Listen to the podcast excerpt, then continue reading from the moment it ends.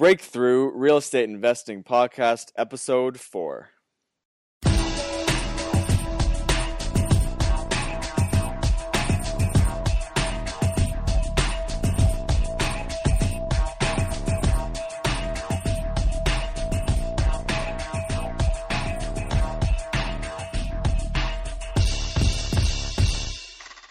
Hello, everyone, and welcome to another episode of the Breakthrough Real Estate Investing Podcast.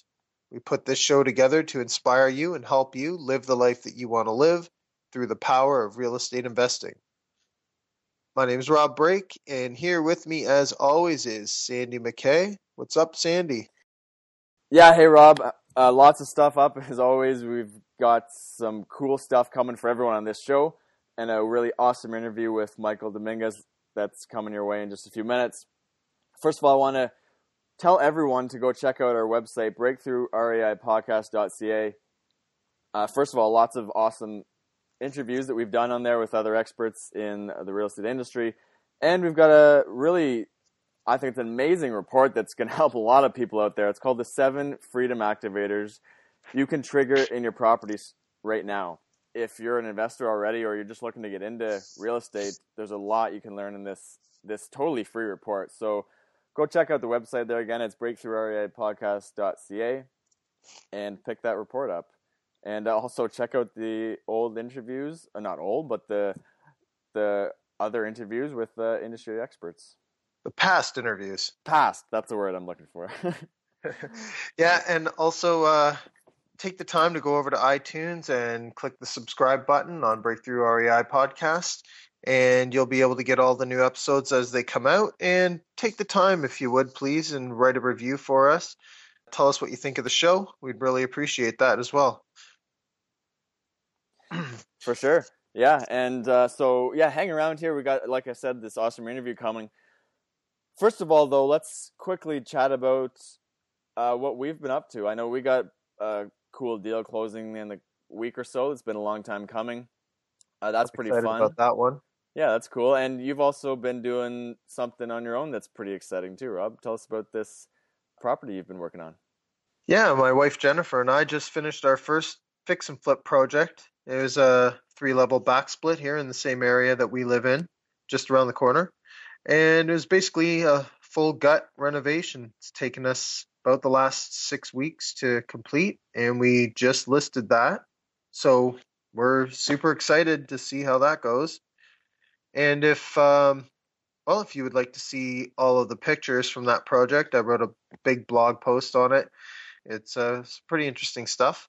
Some challenges in there, and uh, you know, along with being the worst winter that we've had in a long time, I had a furnace breakdown through the renovation. That was fun and uh, you know, uh, I was sick through a lot of the renovation, and uh, we had some contractors that needed to be fired, all kinds of fun stuff. So, you know, go check that out. It was a, it was a, it was a blast. Even though you know there's always challenges to meet, but that was a lot of fun, and we're just really excited to see it sell now.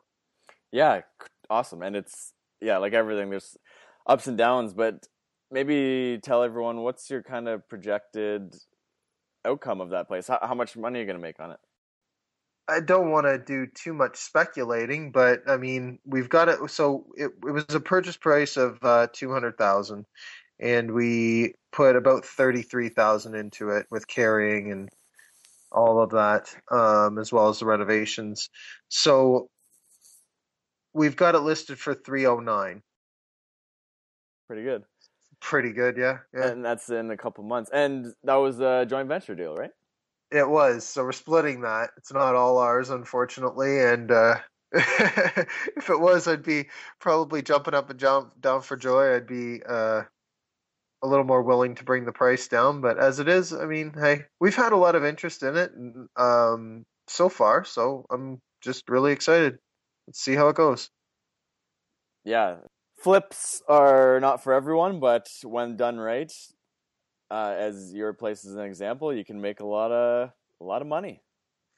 Well, the money's not made yet, so I don't want to I don't want to count it in my pocket. But you know, it it was fun. It was definitely a learning experience. I mean, I don't think we're going to lose any money, so you know, that's good.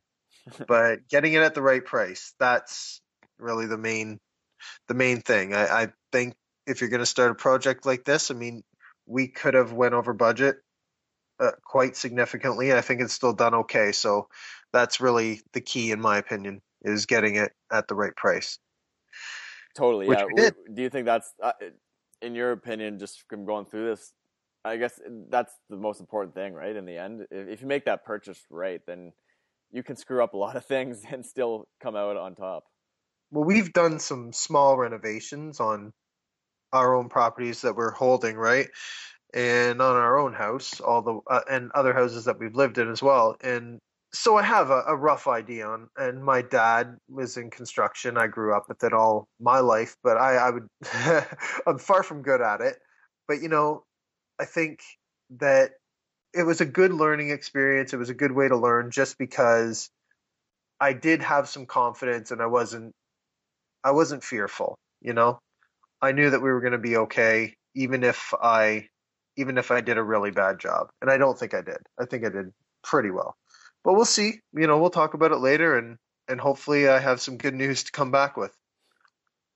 Awesome. Great. And uh, yeah, again, that's uh, going to be a blog post up over on jvforprofits.com. So everyone can go check that out. So let's get to the interview and uh, let's hear what Michael has to say. He, he, shared some awesome stuff in this interview. So I know we're both really excited to get this out here.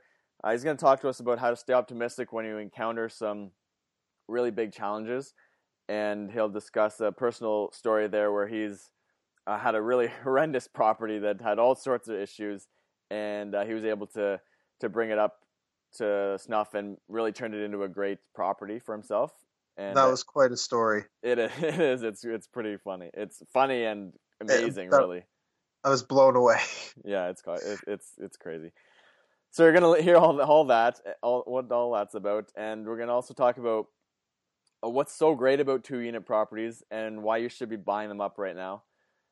And then we're also going to talk about how to fit couches into convertibles, which is uh, another interesting story and uh, something you're going to have to hold on the line here to hear. So some physics in this one. yeah, exactly. So let's get to it then. Here's our interview with Michael Dominguez. Enjoy. All right. Well, thank you for being here with us, Michael. You're welcome. I'm looking forward to this talk. How are you tonight? Very good. Sitting in sitting in my garage, sitting in my convertible. It's all good. yeah, the it's the famous Mustang. Uh, it's red, I guess it is. What, what color is that? It's a uh, yeah cherry red convertible cherry red, yeah. Mustang. Absolutely. Tell me your garage is heated because it's still cold out, is it not? Yes, it is, and uh, you know it's it is not heated. I am just uh, I'm doing whatever it takes to stay away from my Jack Russell Terrier's bark. So uh, no, we're good. I uh, I I can survive for for 45 minutes. We'll try to keep you entertained enough that you don't like start the car and gas yourself out or anything. yeah. yeah. Yeah. Okay. So uh, I got a little a quick bio uh, of you here, Michael, and then uh, if you want to add on to it, uh, feel free afterwards. Um, okay. So, uh, so you're an investor and a realtor, uh, a realtor with Royal LePage Frank in Durham region, and Michael focuses primarily on finding cash flow investment properties for investors. Uh, he's a member of RAIN, which is the Real Estate Investment Network. Uh, he's a Durham Real Estate Investors member. Uh, he's a member of the Northumberland Landlord Association and uh, he's also just fresh off his win of the uh, award for Realtor of the Year, presented by Canadian Real Estate Wealth Magazine. And uh, also, you were a, a, nominee for Investor of the Year there as well. So you're having quite the year already, and uh, yeah, cer- yeah, certainly we're uh, really pumped to have you here on the show. Yeah, looking forward to it, and uh, yeah, that's a great introduction. I appreciate it. Awesome. Well, Michael, what came first for you? Um, were you a realtor or an investor first? I I became a realtor in um, in early 2008. Um, at the time, I really didn't have any idea that I wanted to even work with investors, and basically, I, I for about 15 years I'd worked for a pet food company, and I was the franchise sales manager for them for the last seven or eight years.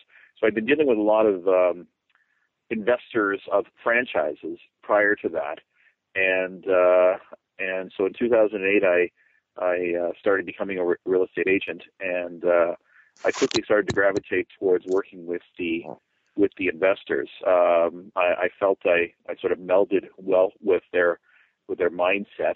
After helping about four or five people buy an investment property, I said, I said, you know, I, I could be doing this too, and so that's when I I moved forward and bought my first one. So definitely, I was a realtor first, investor second in, in, in timing. So then, that first property, what was that one? Did you what intrigued you to purchase that specific property? The first property, I, I was a bit of a, um, in hindsight, I was a little bit naive. I thought I was going to be able to walk right in and and uh, and improve it uh, immensely. It was uh, actually a sixplex in uh, in Cobourg, so Wow. I knew the Cobourg area from uh, my time at uh, the pet food company. So I knew that area, and I liked I liked Cobourg. And uh, however, um, what I basically, you know, I this is this is before any knowledge of RAIN. This is before any knowledge of of uh, Durham REI and reading all of my books and stuff like that. This was just simply Michael, the realtor, having helped about four or five investors, thinking I was some some knowledgeable person, and uh, I went in naively and I, I saw the uh, the price per door, and I decided to go for it. But yeah, in hindsight, it was a pretty ambitious first one.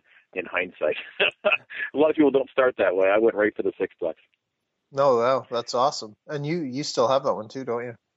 Yeah, I, I own every property I've ever purchased. I've never sold a property I've owned. My right from the beginning, it's always been a, a buy and hold for for life sort of mentality. Yeah, that's great because one thing I always hear from investors is, you know, what's your biggest regret is, you know, I'd wish I'd never sold that one or this one or that one or whatever. Yeah, and I, I could share with you with this particular property, and uh, and maybe a few other people that are listening in can maybe share this story with some of their properties they've bought. But um, um, the real estate investment network often speaks of that uh, the first 24 months are, you know, for for a new investor are such a critical time, and maybe that can be extended 36 months. But um, there's a lot of ups and downs, and it feels like the the downs are pretty pretty steep downs and uh, there were some times that I I went through. Actually, uh, uh, I'm on my third property manager now, and I had an awful lot of vacancies. I had an awful lot of repairs. Uh, I had budgeted certain amounts of repair work that I thought um, that I thought I would need, and I've pretty much tripled those repairs. Um, the good news is is that this property is cash flowed enough that I didn't have to dip into my own life savings in order to um, in order to maintain it. It's always been using what you know what has been cash flow towards uh, towards the repairs and and upgrades. We'll even say so. It's not like I was just repairing things that had to be repaired. I've also been improving it and but then you know lo and behold, uh, 30 36 months later. Um, you know, I sort of look up and I realize how much this property is appreciated. I look at how much the value of rent has gone up, and I look at now where, my monthly cash flow is, and uh, and I've had no vacancies for a long time, and I think uh, uh, you know now I'm pretty excited about the property. But if you'd have asked me this question in 2011 or even 2012, I might have been thinking, oh, I don't know if I'm going to hold on to this one. So, so I've held on. So did, Um, did, did you buy it originally because of the cash flow you saw there, or was it like in a good area you think it's going to appreciate that sort of thing? Um, Or- I or- or wasn't. mixed. Um, I don't think I was smart enough, honestly, to be that focused on area. Um, like I, I knew Cobourg to some degree, but um, I was enthralled with the idea of having a multiplex, um, and uh, and I just made it happen. And uh, I was in a bit of a different situation than than the two of you guys, for example. And then I'm a little bit older, and I've got I had a fair bit of equity in my personal residence, and I was able to use my home equity line of credit for the down payment. Uh, so that afforded me the opportunity to go right for the big boy stuff, and uh, and uh, and and yeah, so uh, so that was more. I, I think there was a bit of a power trip saying I owned a sixplex, but you know, I and I liked the idea of a cash flow idea. Like right from the beginning, I I I, I valued cash flow even before I I uh, really like I, I it's it it blows you away when you know I, I considered myself a pretty knowledgeable guy. I helped investors. I um, I'd been in business for many many years, and I got my real estate license, and and I took some extra courses in real estate to make myself even better.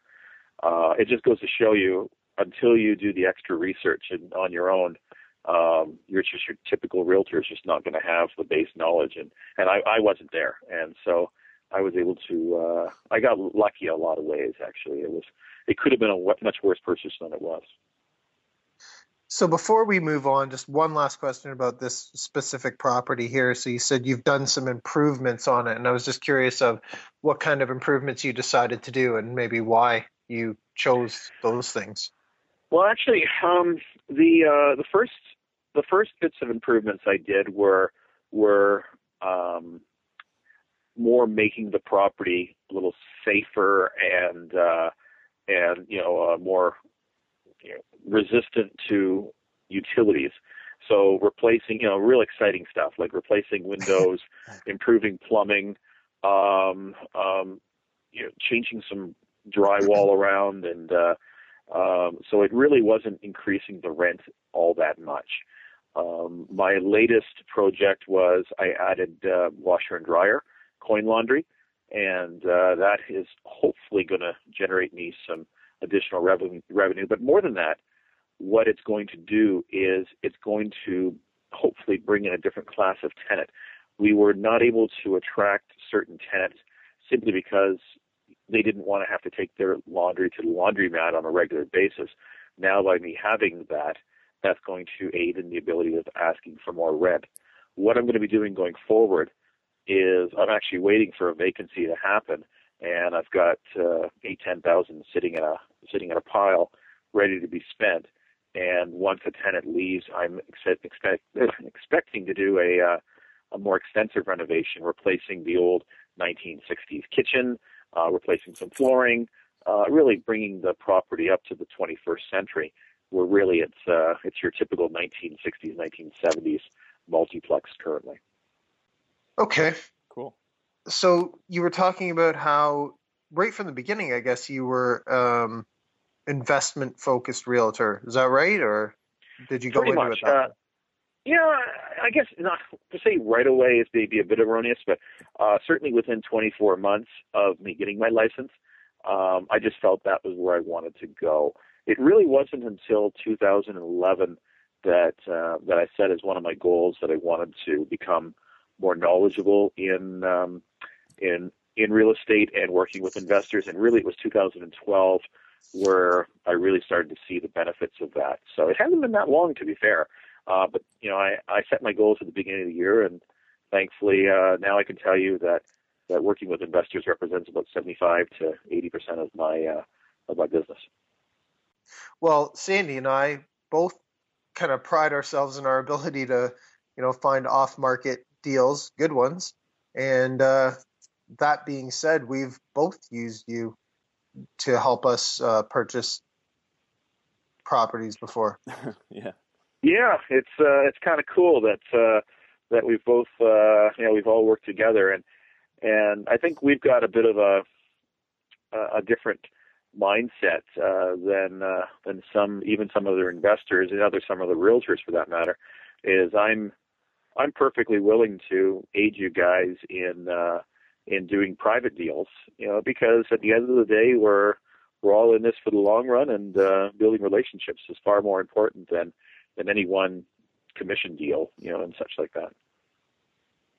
Yeah, I think that's really cool because just the fact that we've both bought properties or, and used your services, even though we've like we just have a deal closing in the next month or so. That's you know we had it thirty thousand dollars or so under market value, and Right. uh, and we're still able to, yeah, you know, you're able to still find some pretty awesome deals out there for us, um, you know, on the MLS and things like that. That I think you just you're able to see things that other realtors maybe can't see. Yeah, my best cash flowing property actually. There you go. Yeah, I, I'm actually proud of that one uh, that you've got, uh, Rob. Is is that um, you know just going back a the ways, um, you were you were certainly looking for cash flow and uh, you were looking for an opportunity and uh, and I'd already shown this one to one or two other people, so I pretty much brought you right there as soon as we really got to know each other on a different level. I wanted to bring you there because I just knew it was a good match for you and. uh and uh, yeah, to your point, it's been it's been cash flowing well, and it was in it was in good shape too, which is which is a nice bonus. Yeah, there's definitely been some unforeseen things pop up and a few issues that I still need to take care of. I had some pipes freeze over the winter over there, oh, and I just I got to take care of that still. But uh, I think I know where the issue is, and it looks like an easy fix, so that's that's good. But you know, I mean, uh, it's the same as what you were talking about. I, I mean, it's putting a dent in my cash flow, but that's about it. Like I'm not dipping into my pockets to fix this stuff, and that's really really good. That's saying something. Yeah, that's that's exactly you know you know I'm not gonna lie to any potential uh, investor that I'm working with. I, I certainly want to, uh, tell them that there um, there's going to be a lot of cash flow that's going to go away to a repair or an improvement. Um, so to assume that you're going to be following your model that you set up before you bought your property is is sometimes a little bit naive. So. Mm-hmm. Um, so, so, you got some questions for me. yeah, I was gonna ask you, uh, Michael. What what is so you got the sixplex? What other kind of properties do you have in your portfolio right now? I'm a huge, huge fan of legal two-unit dwellings, and let me describe a typical two-unit dwelling. It's uh, a property that was built as a single-family home typically a bungalow or a bungalow is the most typical one that I that I love working with, and uh, with a separate entrance, and it uh, has a uh, the ability to putting a basement apartment in there, and uh, that's become one of my niches as a realtor. And personally, I just love them. Uh, I have a, a uh, legal two, three, I have three legal two-unit dwellings in Oshawa.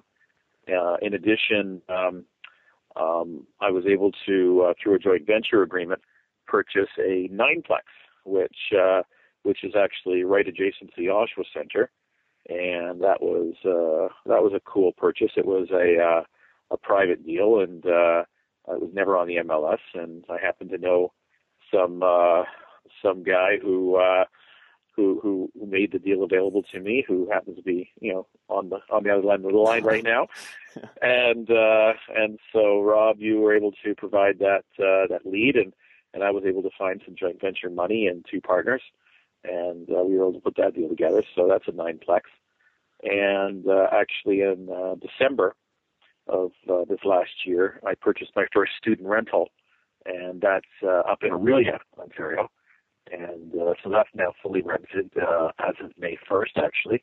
Uh, but they've already they've already paid their first and last as of May 1st for a 12-month lease.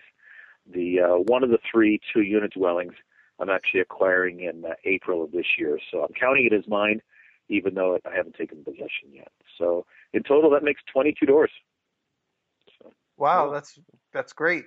And the student rental, um, who's like I guess you have a property manager dealing with all that. Yeah, I'm building a pretty good team up in Orillia. Um, it's uh, that's you know that's a that's a full conversation in itself. If somebody's ever looking at student rental, um, I've um, I'm a huge fan of the Durham market, and I'm sure you've got a couple questions about that. Obviously, that's my main focus as a realtor. But uh, the one exception to the rule really is student rentals. I, I really feel Oshawa, the city of Oshawa, isn't very on side with, um, especially up in the north end, with dealing with um, landlords of, of student rentals. Uh, the cash flow is simply not there for the amount of work and uh, and risk involved. But uh, that's not the case up in Orillia, and uh, so um, I had a couple of clients who were curious about that market, and I had one client that actually bought up there. And uh, the kind of guy I am, I'm a bit of a take action kind of guy. Instead of taking a bunch of courses, like I do take the courses too, but instead of just studying it, I said, screw it, let me just buy a property up there, and no better way to really learn the market than to actually be with my toe in it. So I bought a pretty inexpensive property, and uh, and uh, you know I'm building my team. I've I've got a, a really good property manager. I've got a couple of workers that have done some repair work in there, and uh, where that's really going to be beneficial is for any of my clients who are looking for that market. I'm really starting to really grasp it pretty well. Yeah. Well, maybe I'll talk to you about that because you know I was born in Orillia and I have a whole bunch of family up there. I've I've been thinking about that area as well lately yeah. for some reason. So, well, it's, I, I could tell you, yeah, it's um, this is a city or town or whatever you want to call it, village of 31,000 people.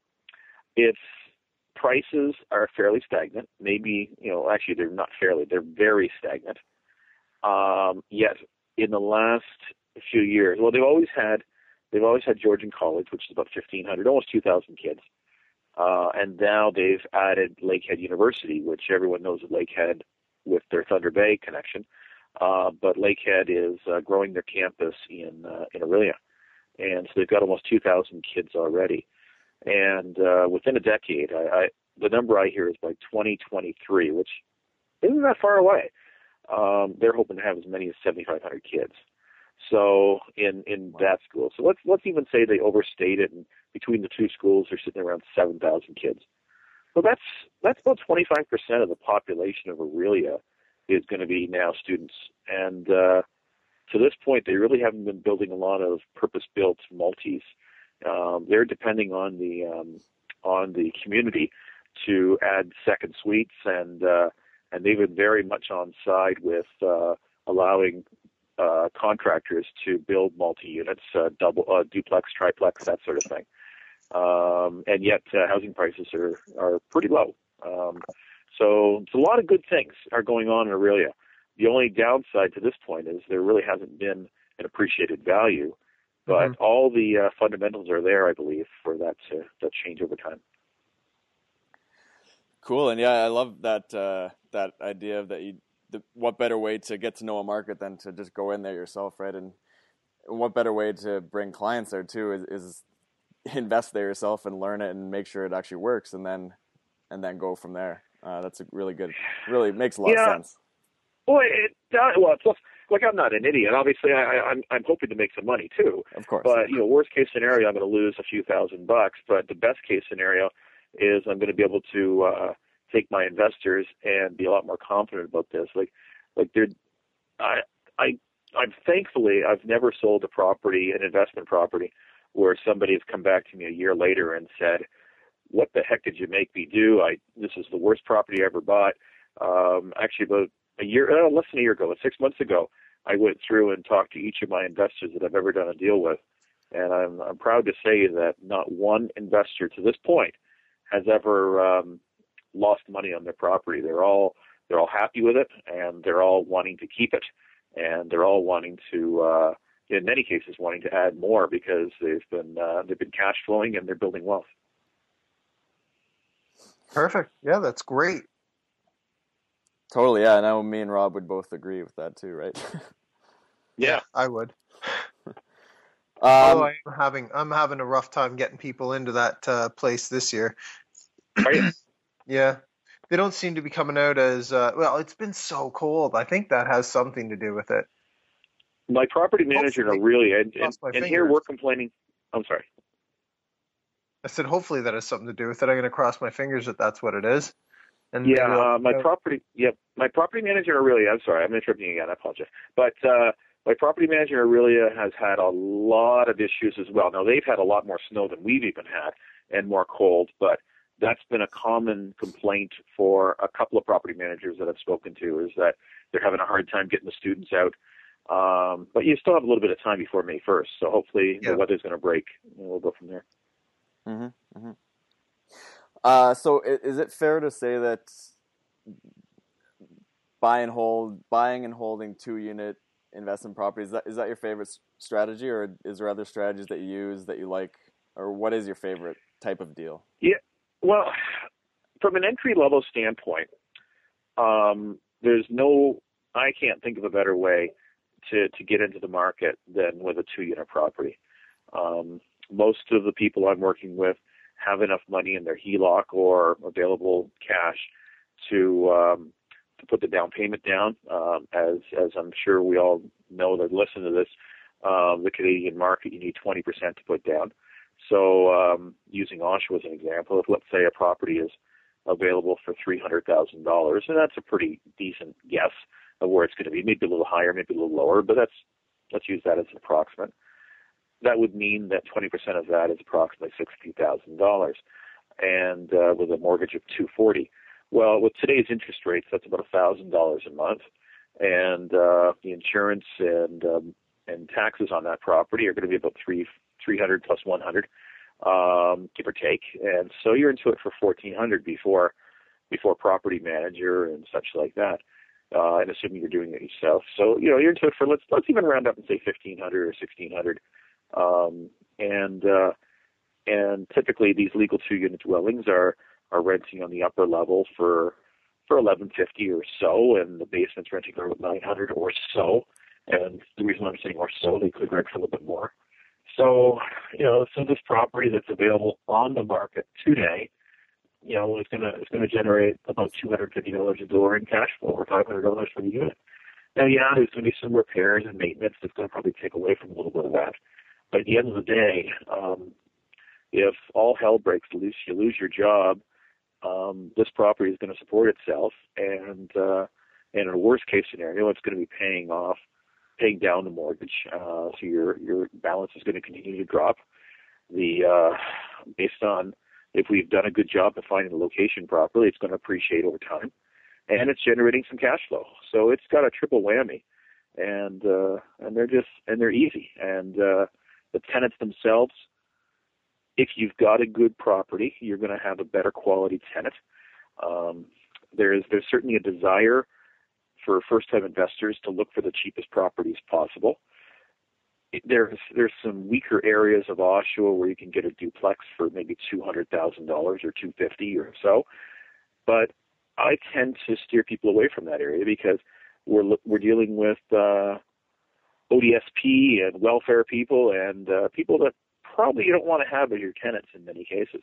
Whereas spending three hundred to three hundred twenty thousand on a duplex is going to generate you the cash flow you're looking for, and uh, and you're hopefully going to have a much better time as a landlord.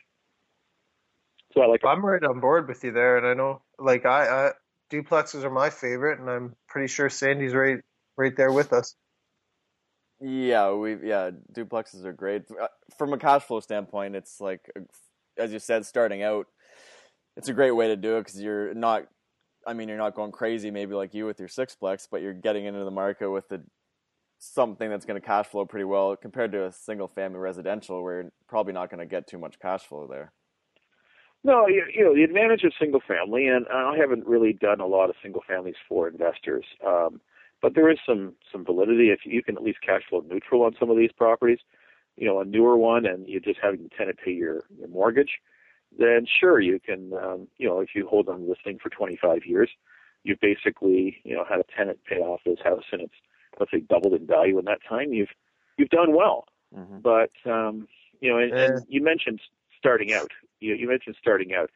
There's I, I have an investor that I'm working with that's uh, that's now up to 10 two unit properties, and uh, you know when you're up to 10 two unit properties, if each one's cash flowing 500 bucks a, a building, and uh, you know 10 of them is five thousand dollars. That's that's going a long ways. It's making a it's making a dent in your in your in your seriously in your income, and it's building a fair bit of wealth too. So you don't have to go to the big, you know, eight, ten, twenty unit properties. If you uh, you just keep rolling along with those two units, it's uh, it can work. So now we're going to talk about uh, some pitfalls, and I'm going to ask you. You must have like a like a worst moment as an investor, uh, something that came up that was a sort of a big a big deal, and how did you overcome that? I did. Um, it was actually the second property I ever purchased. Um, it was actually my first two unit property of all things. I bought a legal two-unit dwelling in Oshawa at uh, Park and John area, and I bought it well under market value. It was already tenanted by a, um, a miserable woman and uh, and her kids, and uh, so I liked the fact that I was inheriting. Uh, yeah, I knew it was a lower end property. It needed a lot of work, but it was already had the legal certificate, which is awesome, and uh, and then um, uh, and it was already collecting rent. At least so I thought, and um, so you know, a couple of months goes by, and eventually she's going from being late in rent to not paying rent at all, and six months goes by and the basement tenant is now starting to seriously compare, or I'm sorry, complain over the fact that mold is coming in all over the place. And so you know, we're now coming into the spring, and it was really mold, black mold was coming in everywhere. So I tried to do some quick fixes, and uh, this is the biggest mistake I ever made. Is I was spending thousands of dollars ripping out drywall and uh, and replacing it as best I could cleaning up and uh, and such like that. Well, anyway, sure enough, weeks later, the black mold starts to return, and uh, I was able to bring in my home inspector, and uh, he told me that I basically had uh, a river running all the way around my house. It was my my foundation was completely shot, and so I needed to do a full redig. And so I'd probably spend about eight ten thousand at that point doing small repairs. And uh, so, but you know, I, I realized then I had to rip out, out everything I've done and uh, and uh, and start over again. And I knew that the dig was going to cost me ten to fifteen thousand dollars, and that didn't include the cost of uh, of having to rip out all the. Uh, I basically had to go back to stud in my in my lower level, and uh, and so the good news is is that uh, um, I was able to get rid of that. You know, both tenants eventually and and uh, I actually had to pay them to leave, even though they weren't paying me rent, um, just to get them to sign off that I that they weren't going to be able to move back in. I basically gave them like a month's rent just to just to leave, and so they all agreed to that. But uh, the money was the money was huge, and uh, there were some times that I questioned my sanity and saying, "What the heck am I doing?" And uh, I think uh, the worst two moments. The first one was to realize I had to do a full foundational dig. And the second one is when the upper tenant moved out, the place reeked like nothing I'd ever seen before. And I've seen a lot of interesting properties as a realtor, especially the kind of properties that I look at as a as a investment realtor. But nothing I'd ever seen looked as bad and smelled as bad as this particular unit. And I happen to own the damn thing. so um, we tried cleaning. We tried doing everything. We were ripping out floorboards, trying to clean this out. Uh, was it what was it? Was it animals or like how did it get that way? Yeah, the dogs, the dog and cats. We knew the dog and cats had urinated in the floors, so we were trying to scrape and clean as best we could. But even that wasn't making a difference. It wasn't the investor's my, worst enemy. You know, man's best friend, investor's worst enemy. exactly. It wasn't until my contractor in the basement uh, oh, I was also putting in a new furnace as well, and some of the ducts needed to be moved a little bit uh, to to work. Nothing major, just some some minor alterations. And uh, and so as my contractor was was moving the uh, the ducts around just a little bit, all of a sudden he felt some uh, liquid hitting his shoulders. It turned out that the kids were uh, were actually sweeping the feces and pet urine into the ductwork instead of having to clean it up. They would just sweep it in there. Wow! And apparently they did this over the course of months and months and months. You've so once, one, so we basically had to now rip out the entire ceiling uh, of the lower unit, which I really hadn't planned on doing, in order to replace all the ducts. And uh, and I went with all new ductwork as well. So that was a rough moment, let me tell you. Jeez. Yeah, well, I'd when I think so. I'm having a bad day, I'm going to remember that and and and. In and total, now let me let me let, let me turn it into a good story, guys. Let me turn it into a good story. In the total, now I bought this one at a pretty good price. I uh, I paid about 180,000 for this two-unit dwelling, and uh, um, which was under market value even even at that time. And I put about a hundred thousand dollars into the dwelling. Uh, so at the end of the day, I was into it for about two eighty, and uh, which really hurts. But uh, I could tell you that today, um, it's uh, not only renting the upper unit. I'm getting twelve fifty. I'm plus utilities. I'm getting uh, nine fifty plus utilities in the basement, and I'm renting the garage out for an additional two fifty for twenty five, twenty four fifty plus utilities. If somebody were to offer me two or three twenty five for that property right now, I wouldn't take it. It's uh, it's even from all those repairs and all that BS. I've really uh, um, I, I, I've increased value since then, and uh, and now I've got a wonderfully renovated two unit suite that is getting premium tenants, well located.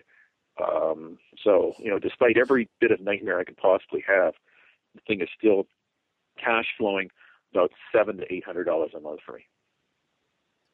Very, very nice. Wow. Well, I just got a quick question, but that's that's an awesome story.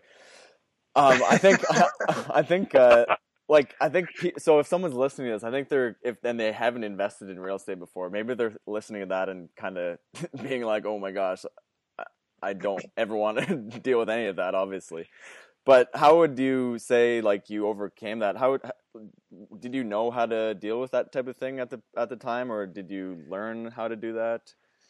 It was a lot more learn on the go. Um, there's a um, one of my um, business coaches is someone by the name of Brian Buffini, and he uh, he coaches real estate. And um, now, obviously, it wasn't directly towards me, but um, one of the things that helped me get through some of these things is um, I I set my goals every single year, and that's something that I never used to do years ago. But uh, through coaching, I I do that more. I, I set my objectives and set where I want to be in one year and five years and such like that. And uh, the one thing that he says is that, you know, you're you're here, you want to be there, and but it's not a straight line. There's a lot of squiggly lines along the way. But eventually, you know, if you keep setting your mind, setting your goal to that particular spot, you're eventually going to get there. And so, I tried to write it off as a as a really squiggly line along the way, but uh, you know, I honestly, if I didn't have the HELOC available to me, I probably would have I, I probably would have had to sell the property. I, I was fortunate to have enough equity. Um, I'm sorry, enough uh, enough oh, enough equity in my uh, my personal residence. And then what I was able to do is then refinance my property once it's been renovated and get most of that money back, and then put that back into my HELOC. Um, so it was now available cash again. So, so, but yeah, that was it was. You know, there's no roadmap for um, urine and feces in the uh, in the ductwork. I, I've looked at a lot of business books, and that has not been there. it's truly amazing. I won't go into my stories, but I've got some that are not that bad, but you know, I'm coming up on uh, very very close, and it's just, it's so that is just something that you wouldn't even you couldn't even think of that for a movie, you know. like, hide hide the poop. yeah. Uh, so when you're talking about goals and all of that, like, I guess you've sort of answered it with that, but the next question is, what motivates you? Where do you get your inspiration and drive from? Well, I um, it's a little bit of a sad story, uh, but it's it, it it really meant a lot to me. Unfortunately, my middle brother uh, about three four years ago, he uh, he developed cancer and he uh, he passed away. Uh, actually, less than a month after being diagnosed, and he died at 41. And uh, and that was that was a real moment in my life. Um, and obviously, it's you know I'm not trying to turn this into me, but it was a it was a real aha moment for me. Um, no one I really had been that connected to, like uh, grandparents had passed away and stuff like that. We've all had that, but to have someone who was such an important member of my my inner circle just just die on me um, was was really something. And uh, I had set a lot of goals when I was a teenager. I think a lot of us do, and a lot of my goals involved building wealth and such like that. And I really hadn't um, in travel and such like that. I really hadn't done as much as I'd uh, I'd wanted to do. So it was really, I think my goals became much larger after after Jim passed away, and and so I started to set again more more grand goals, more objectives, and uh, and and so now you know fast forward three four years, I think that's one of the reasons why I'm I'm taking chances in my real estate in terms of educated chances. I'm not I'm not I don't think I'm I'm putting myself on too much of a limb when I'm buying these properties. They're they're uh, they're well leveraged.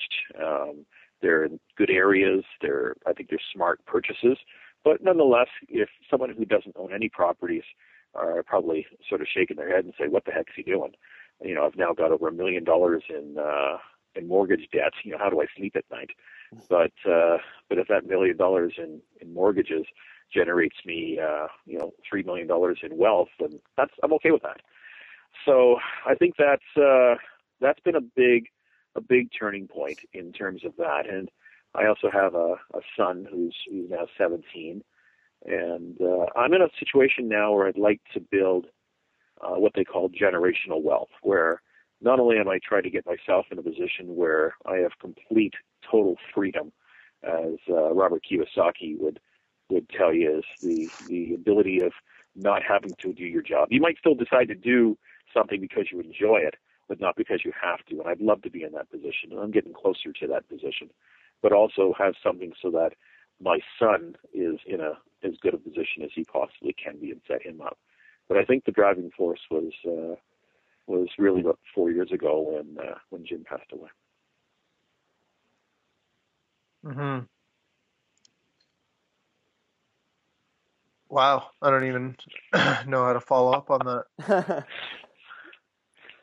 oh, it's great. I think I think um, it's things like that. Uh, you know, you hear a lot of big successful people, whether it be with money or or in other means, but they all have not necessarily deaths or things like that, but there's always something that clicks. You know, there's a point where it just clicks, and you say, you know, I got to make this happen. So, I yeah. think that makes a lot of sense. I think a lot of people can relate to, or at least can see how that uh, makes a lot of sense, right? Well, it's it's forced me to. Well, it hasn't forced me. I forced myself, and and and I've been I've been really trying to take action, and uh, and unlike probably 97% of the human population, I've been writing goals on an annual basis, and uh, my goal is, or, you know, my my goals are, you know, one year and five year goals, and I'm I'm striving to hit them. And uh, I uh, I've set, you know, I have a anybody who knows me can look at my uh, BlackBerry and look at my bucket list of things that I want to accomplish during my lifetime, and I add ones and twos from time to time. But uh, but my goal is to knock these things off, and uh, and so sometimes I can tell you that when I'm in a situation uh, that I'm not feeling comfortable with, you know, I sometimes look and I say, is this something that's going to get me closer to my goal or not? And if the answer is it is, then I suck it up and do it. But if the answer is not, then I do my best to try to delegate my way out of there and get out of it. And uh, so I've become more goal driven, which again sometimes I think infuriates my wife a little bit, but uh, but nonetheless, it's something that I uh, that I really strive to do. Well, it's really hard to do that sometimes, and it's good to mm-hmm. take a step back and look at things and see what you can what you can delegate or just drop. I mean, some it's it is surprising when you look at all of the things that you think you have to do, and if you were to just not do half of them, you'd probably get by just fine, just the way that you well, without all the stress though. And it's funny because you wouldn't think that was the case, but it really is. I've done that lately a lot. Uh, just just let some things go that I always thought I had to do, and lo and behold, here I am still. Absolutely, exactly. it's uh, um, it really is shocking how you can you can just focus on what you do well, what can generate you the most wealth, what you enjoy, and uh, and and then and then try to get people to do the other stuff, even if you have to pay to have it done. There's nothing wrong with that. If you know if if I have to pay you fifteen dollars or twenty dollars an hour to do a job for me that allows me to assist another client to sell a house, and uh, and I generate uh, you know five thousand or eight thousand dollars on the commission, then you know I, I think in the long run I'm ahead. Michael, you have a system for helping new investors buy their first uh, cash flow investing property. Yes. Uh, do you want to tell us a little bit about that? Yes, I. Uh, the first thing that I always like to do is I really want to get to know the person, and uh, so I I insist that before we start going randomly and start looking at houses and uh, and you know pretty much what every other realtor in the world does is you know somebody calls and and you start showing them places. That's just that's what a realtor does. Uh, that's not what I do. And what I want to do is we'll usually meet over lunch on one of my three or four favorite restaurants, and uh, that's why I'm probably overweight. But uh, actually, there's a lot of reasons why I'm overweight, but that's another story. Um, and uh, and so we, uh, I really want to get to know the person that I'm uh, that I'm potentially going to be working with, and see if we make a match. And there have been times that we've had lunch and we've agreed to that it's probably not the best fit, and that's cool. I'd rather do that than um, than than waste you know dozens or even hundreds of hours on someone who I'm never going to do a deal with. Also, if the person can't spend the time and meet with me, and they say no, I don't want to do it your way, I want to look at houses. That again is a way of telling me that this is probably something I, someone I don't want to work with. So the first thing I do is I want to meet with them and uh, you know, I get to find out what their goals are, what their skill set is. Um, like even using the two of you guys, for example, um, I know that you have different uh, different skills and different contracting, you know, uh, abilities of doing jobs around the place, and uh, um, and so as I find out more and more of what your what your who you are and what your skill set is and what your connections are, then I do my best to to uh, narrow the search to something that that fits your style. And uh, and then part two, as far as the introduction, is I'll sort of give a little bit of history of me and uh, and you know where I'm at and where I'm where I'm going in my life. I'm very open with that, and uh, and then I'll usually take them on a tour of of the area that we're focusing on. And so, if let's say, for example, we're talking about two unit dwellings, I'll I'll show them you know some of the properties that I own in addition, I'll show them some of the ones that I've, I've helped other clients of mine sell and or purchase, and uh, and we're looking at uh, you know 15, 25 different properties. You know, as we're driving around, give or take. We maybe don't see them all.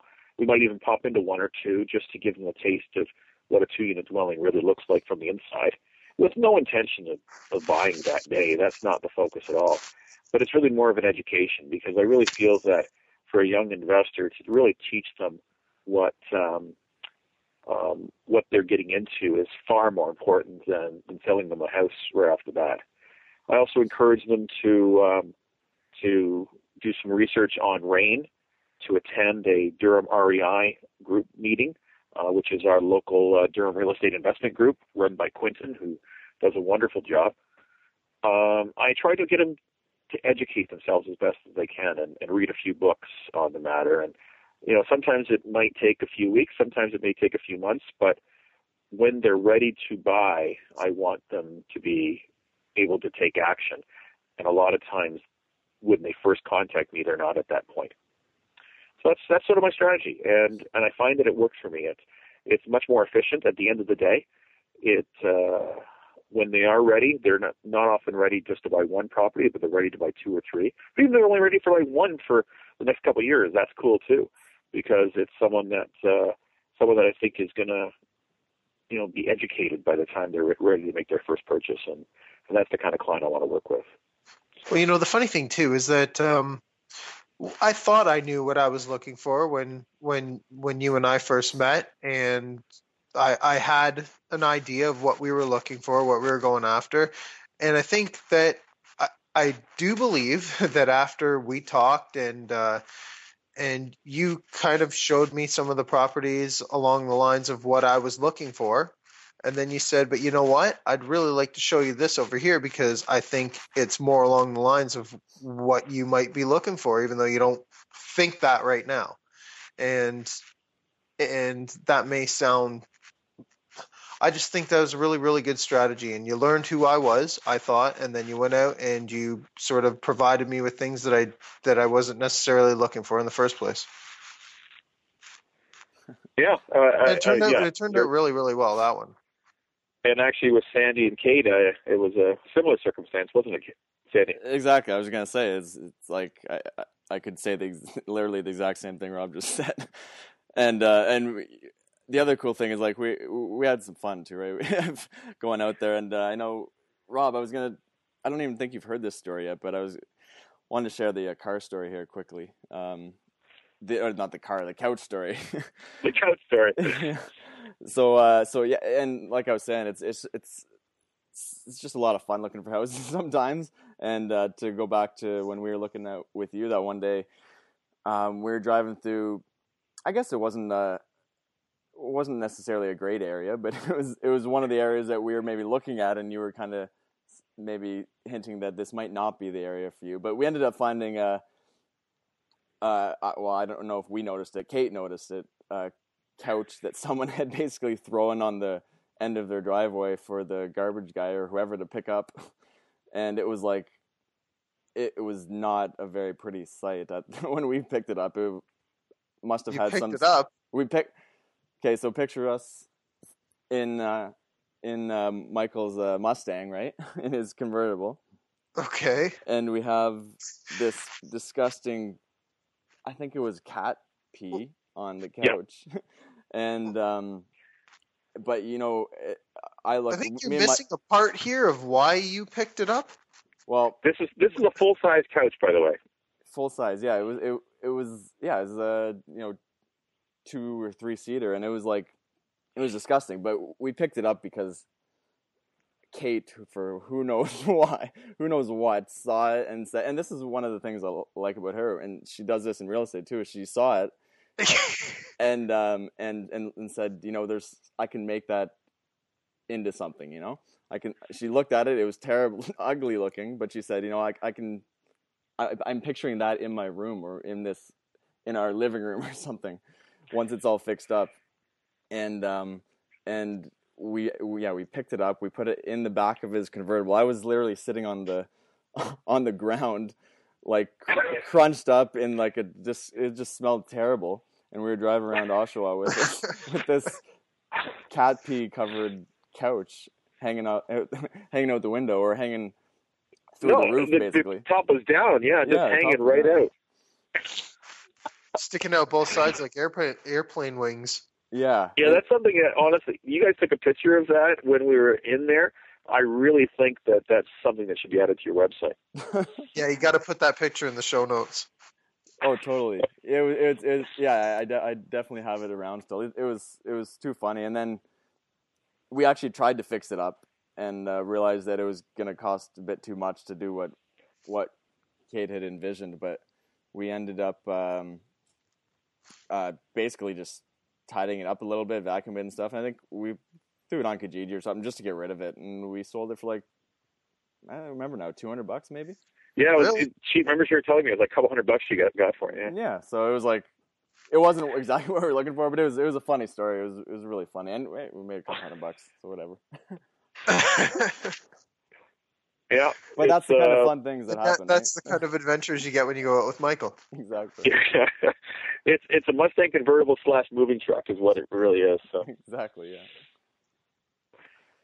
back to some important stuff, I guess.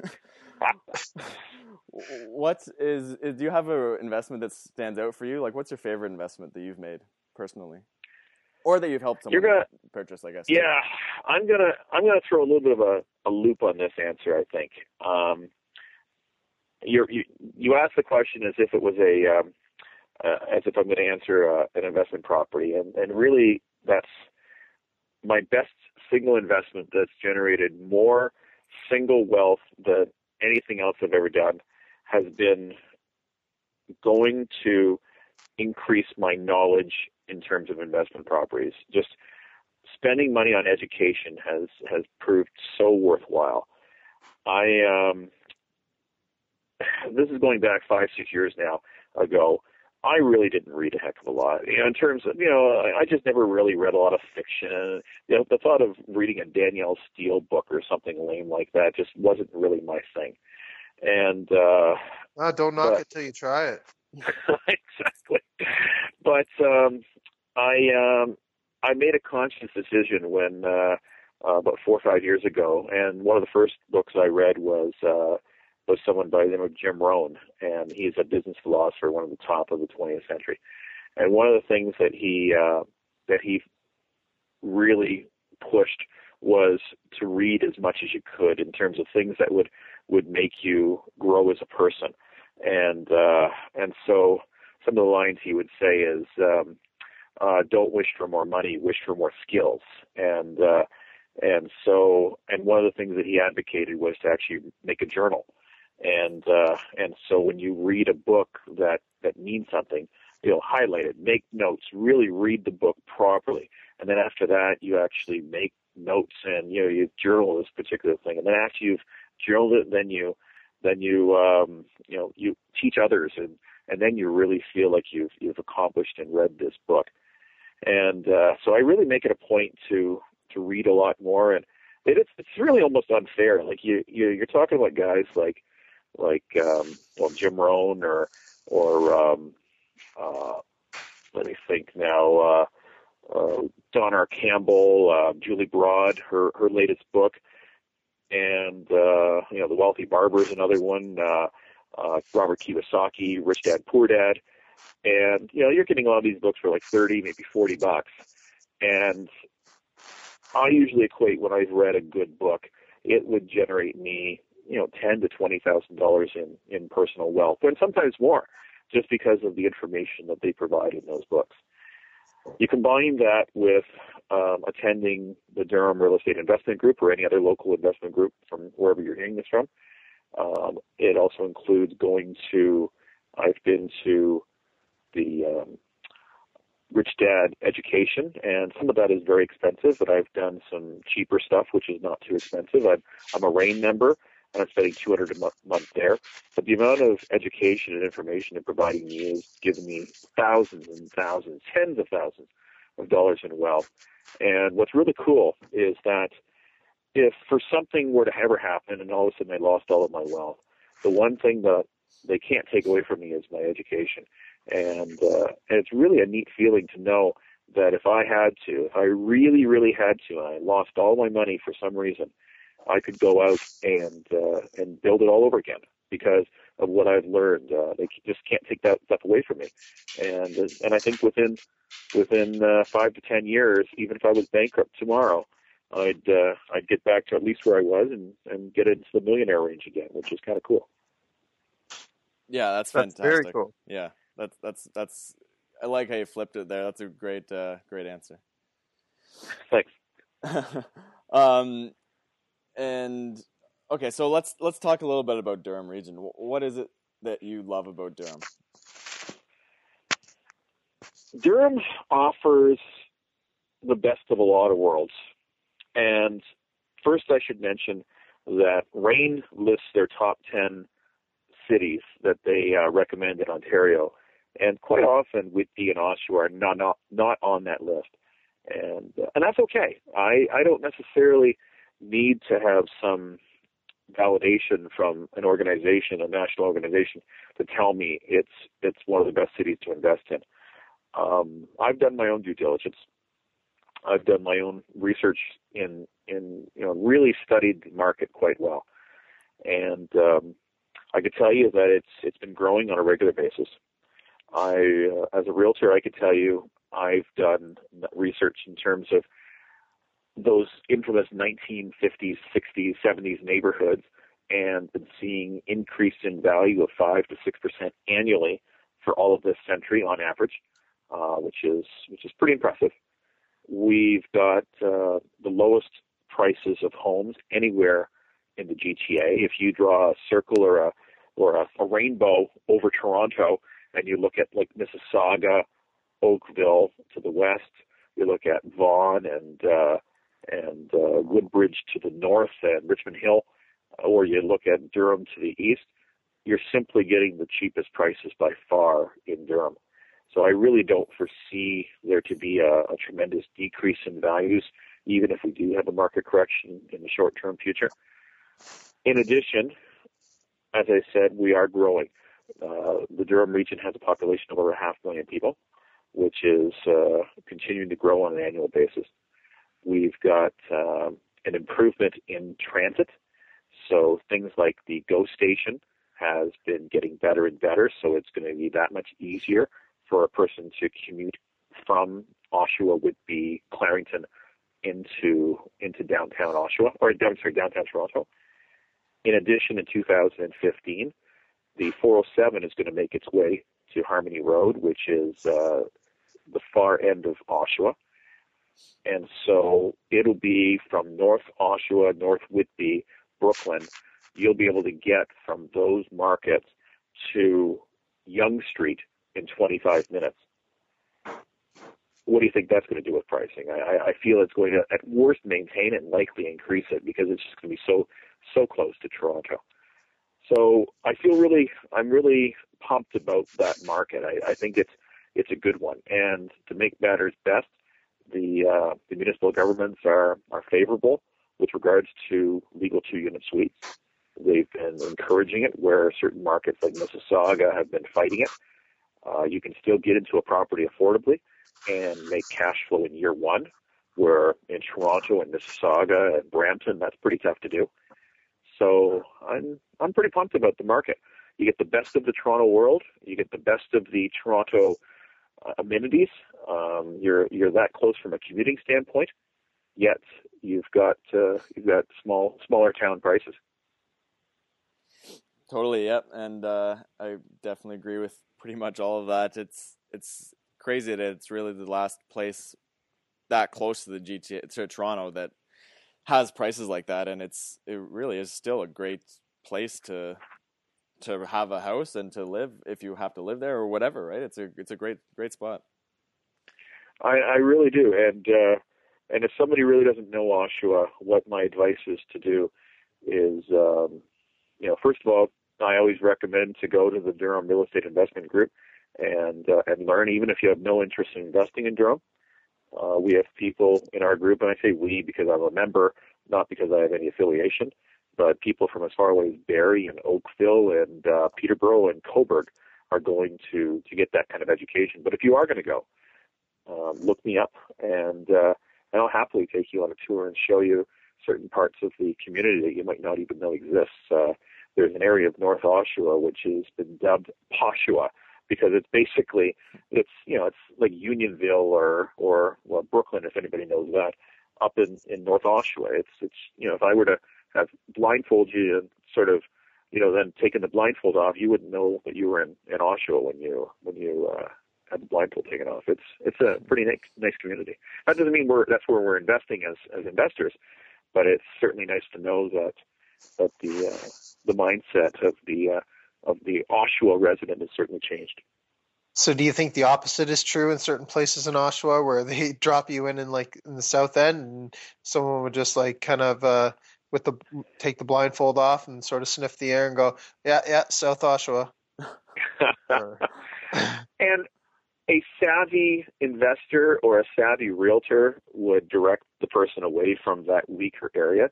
But in saying that, Rob, I'm going to tell you there are pockets of areas south of the 401, the infamous South Oshawa, cue the scary music, um, where it's actually pretty good places to invest. Um, we can we can you know we can talk all day on that, but I'll use as an example from Philip Murray down to Lake Ontario. If you look at every other market across Ontario, practically waterfront properties or things just a block or two away from the river or lake tend to be higher in price. That's just that's a natural thing.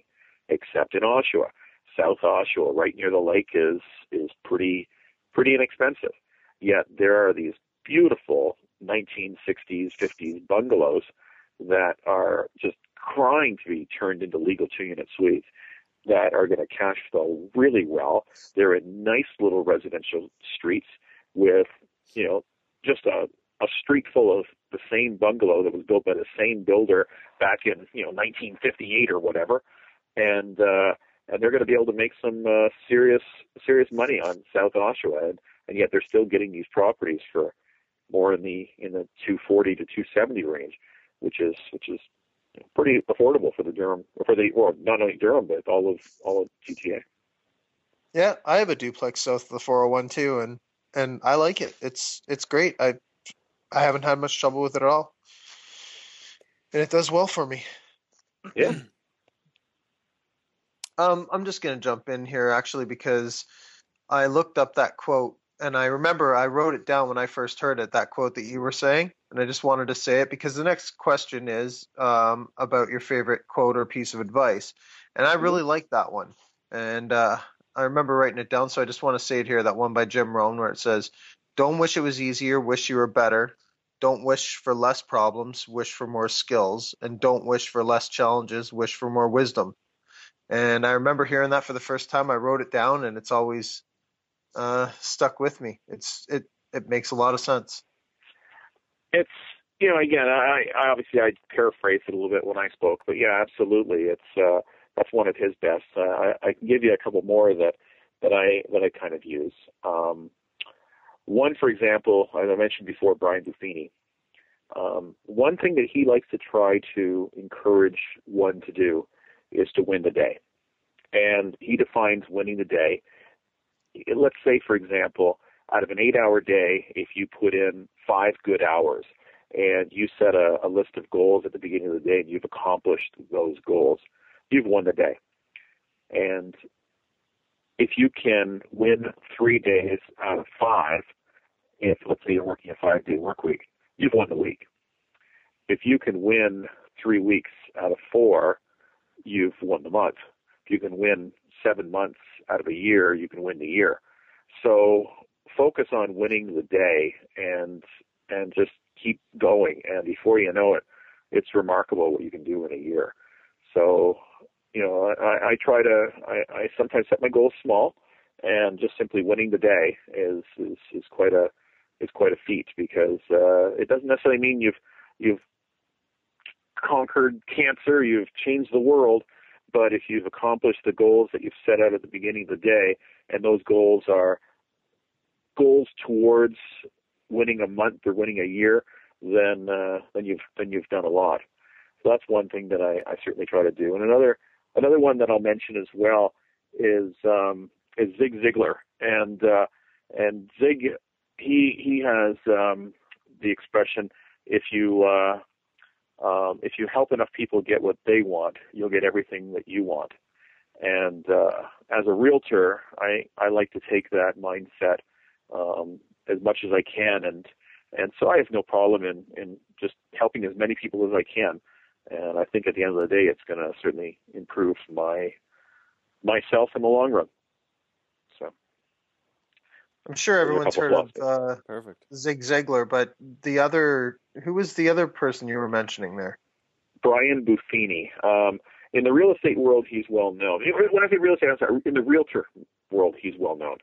Um, but he's uh, he's really focused more with realtors, and uh, and uh, he has he has some really good basic sound advice, which are um, not really you know way out there kind of stuff. It's it's old school building relationships with calls, notes, pop bys, meeting your clients. Uh, you're you're you're far better off spending time with people you like and networking with the people that you know than it is to spend thousands of dollars doing uh, spending an ad in a in a newspaper or something like that. It's his his philosophy is to make your business larger, you should make your focus smaller, and to focus on your database of uh, you know whether that number is 30 people or 100 people instead of focusing on you know the entire town of Whitby if you're a realtor just focus on the 100 people that you that that like you and know you or even if that's 20 people it doesn't matter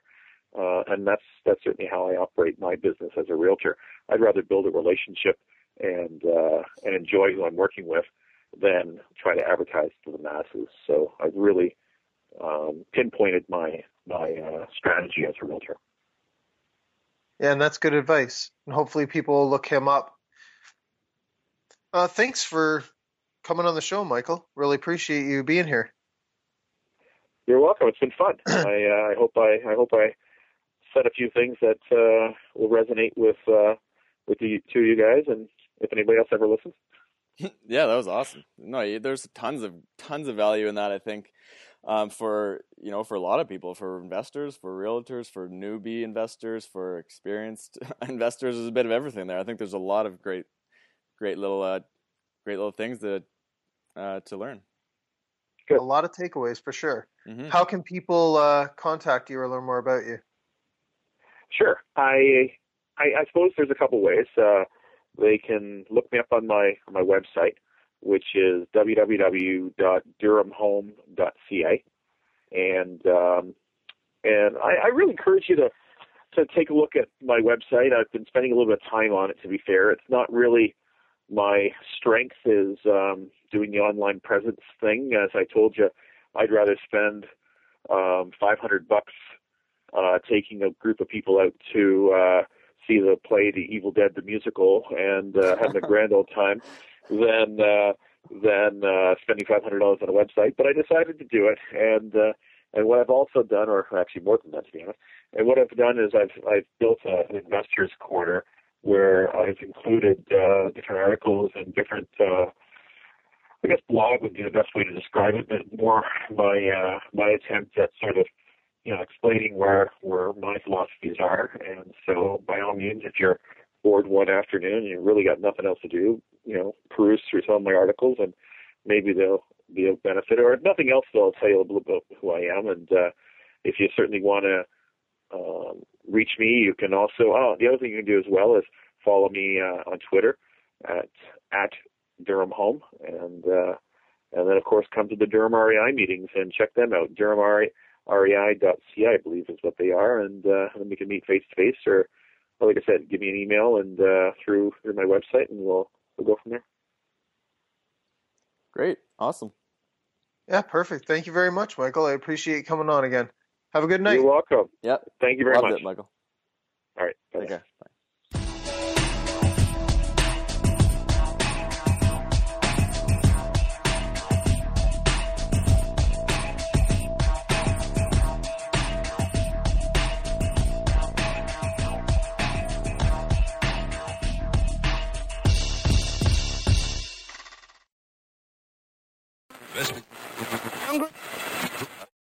Gonna say my thing first, I guess.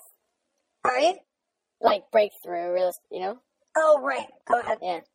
So we're on. This is number four. Yeah. Breakthrough Real Estate Investing Podcast, episode four. Hey, Michael, how are you tonight? Are, are we actually starting? Uh, I think it's been recording ever since we got on. Oh, you. I I didn't even know this. Okay, hold on. All right, Has- start me it has again.